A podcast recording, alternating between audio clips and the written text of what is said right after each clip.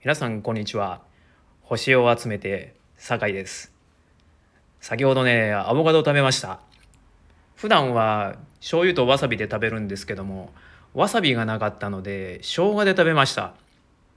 まあこれもありかなっていう味だったんですけれどもどっちか選べ言われたらわさびですね。